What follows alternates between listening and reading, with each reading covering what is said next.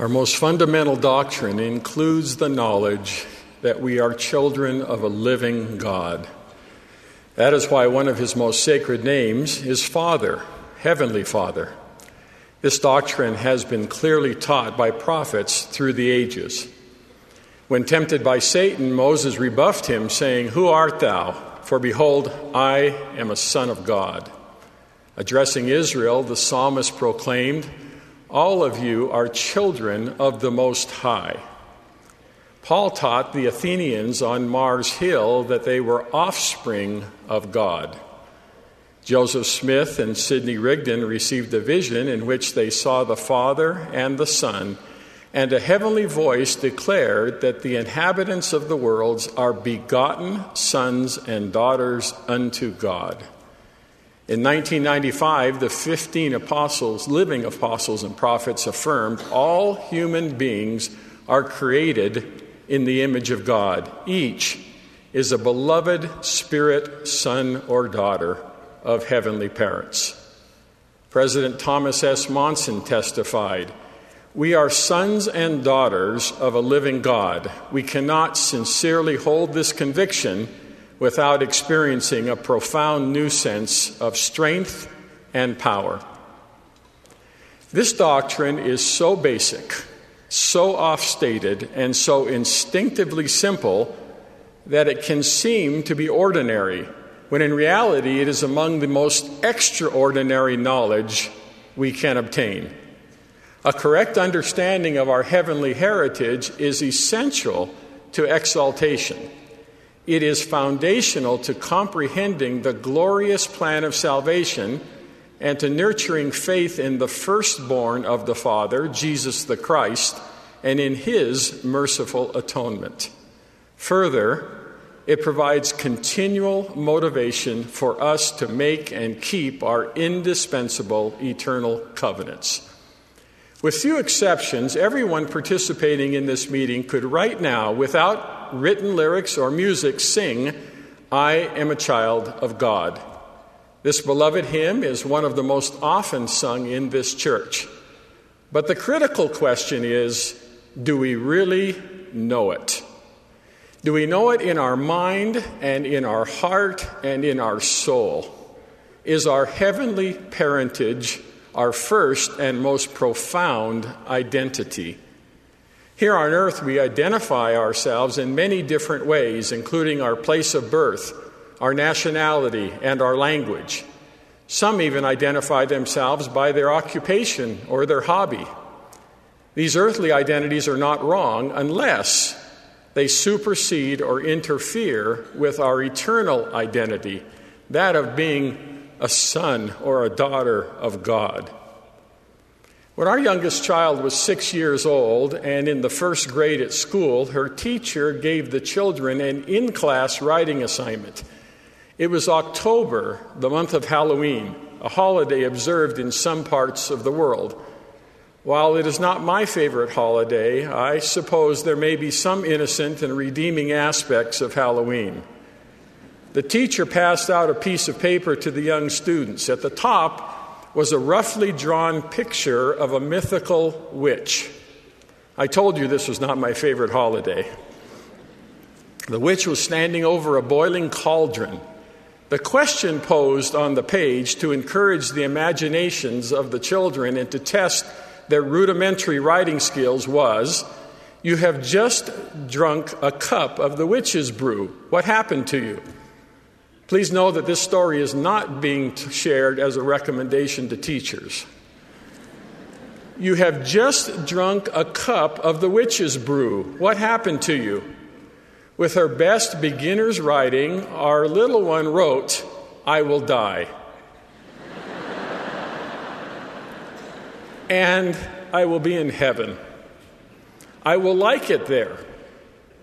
I would love it because it is the best place to be because you are with your Heavenly Father. This answer likely surprised her teacher. However, when our daughter brought the completed assignment home, we noted that she was given a star, the highest grade. In real life, we face actual, not imagined hardships. There is pain, physical, emotional, and spiritual. There are heartbreaks when circumstances are very different from what we had anticipated. There is injustice when we do not seem to deserve our situation. There are disappointments when someone we trusted failed us. There are health and financial setbacks that can be disorienting. There may be times of question when a matter of doctrine or history is beyond our current understanding. When difficult things occur in our lives, what is our immediate response? Is it confusion or doubt or spiritual withdrawal? Is it a blow to our faith? Do we blame God or others for our circumstances? Or is our first response to remember who we are? That we are children of a loving God. Is that coupled with an absolute trust that He allows some earthly suffering because He knows it will bless us, like a refiner's fire, to become like Him and to gain our eternal inheritance? Recently, I was in a meeting with Elder Jeffrey R. Holland in teaching the principle that mortal life can be agonizing, but our hardships have eternal purpose, even if we do not understand it at the time. Elder Holland said, You can have what you want, or you can have something better. Five months ago, my wife Diane and I went to Africa with Elder and Sister David A. Bednar. The sixth and last country we visited was Liberia. Liberia is a great country with a noble people and a rich history, but things have not been easy there. Decades of political instability and civil wars have worsened the plague of poverty. On top of that, the dreaded Ebola disease killed nearly 5,000 people there during the latest outbreak.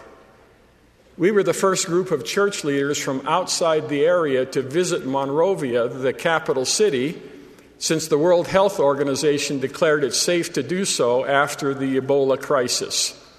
On a very hot and humid Sunday morning, we traveled to the rented meeting facility in the center of the city. Every available chair was set up, totaling 3,500 seats. The final count of attendees was 4,100.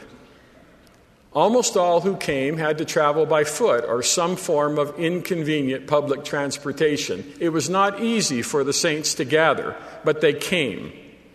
Most arrived several hours before the appointed meeting time. As we entered the hall, the spiritual atmosphere was electric. The saints were prepared to be taught. When a speaker quoted a scripture, the members would say the verse aloud. It did not matter, short scripture or long, the entire congregation responded in unison. Now, we do not necessarily recommend this, but it was certainly impressive that they could do it. And the choir, they were powerful. With an enthusiastic choir director and a 14 year old young man at the keyboard, the members sang with vigor and strength. Then, Elder Bednar spoke. This, of course, was the anticipated highlight of the gathering to hear an apostle teach and testify. Clearly, with spiritual direction, partway through his remarks, Elder Bednar stopped and said, Do you know how firm a foundation? It seemed that 4,100 voices roared in response, Yes. He then asked, Do you know verse 7? Again, the entire group answered, Yes. The arrangement of the mighty hymn, How Firm a Foundation, sung by the Mormon Tabernacle Choir for the last 10 years, has included verse 7, which was not sung much previously. Elder Bednar instructed, let's sing verses 1, 2, 3, and 7. Without hesitation, the choir director jumped up, and the Aaronic priesthood bearing accompanist immediately began to energetically play the introductory chords with a level of conviction I have never felt before in a congregational hymn. We sang verses 1, 2, and 3. Then the volume and spiritual power was elevated when 4,100 voices sang the seventh verse and declared, The soul that on Jesus hath leaned for repose. I will not, I cannot desert to his foes. That soul, though all hell shall endeavor to shake, I'll never, no, never. I'll never, no, never. I'll never, no, never, no, never forsake. In one of the most remarkable spiritual events of my life, I was taught a profound lesson that day. We live in a world that can cause us to forget who we really are. The more distractions that surround us, the easier it is to treat casually, then ignore, and then forget our connection with God. The saints in Liberia have little materially, and yet they seem to have everything spiritually. What we witnessed that day in Monrovia was a group of sons and daughters of God who knew it. In today's world, no matter where we live, and no matter what our circumstances are, it is essential that our preeminent identity is as a child of God.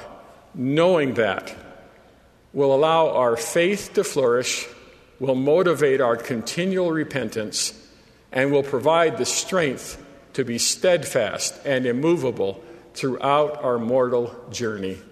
In the name of Jesus Christ, amen. Amen.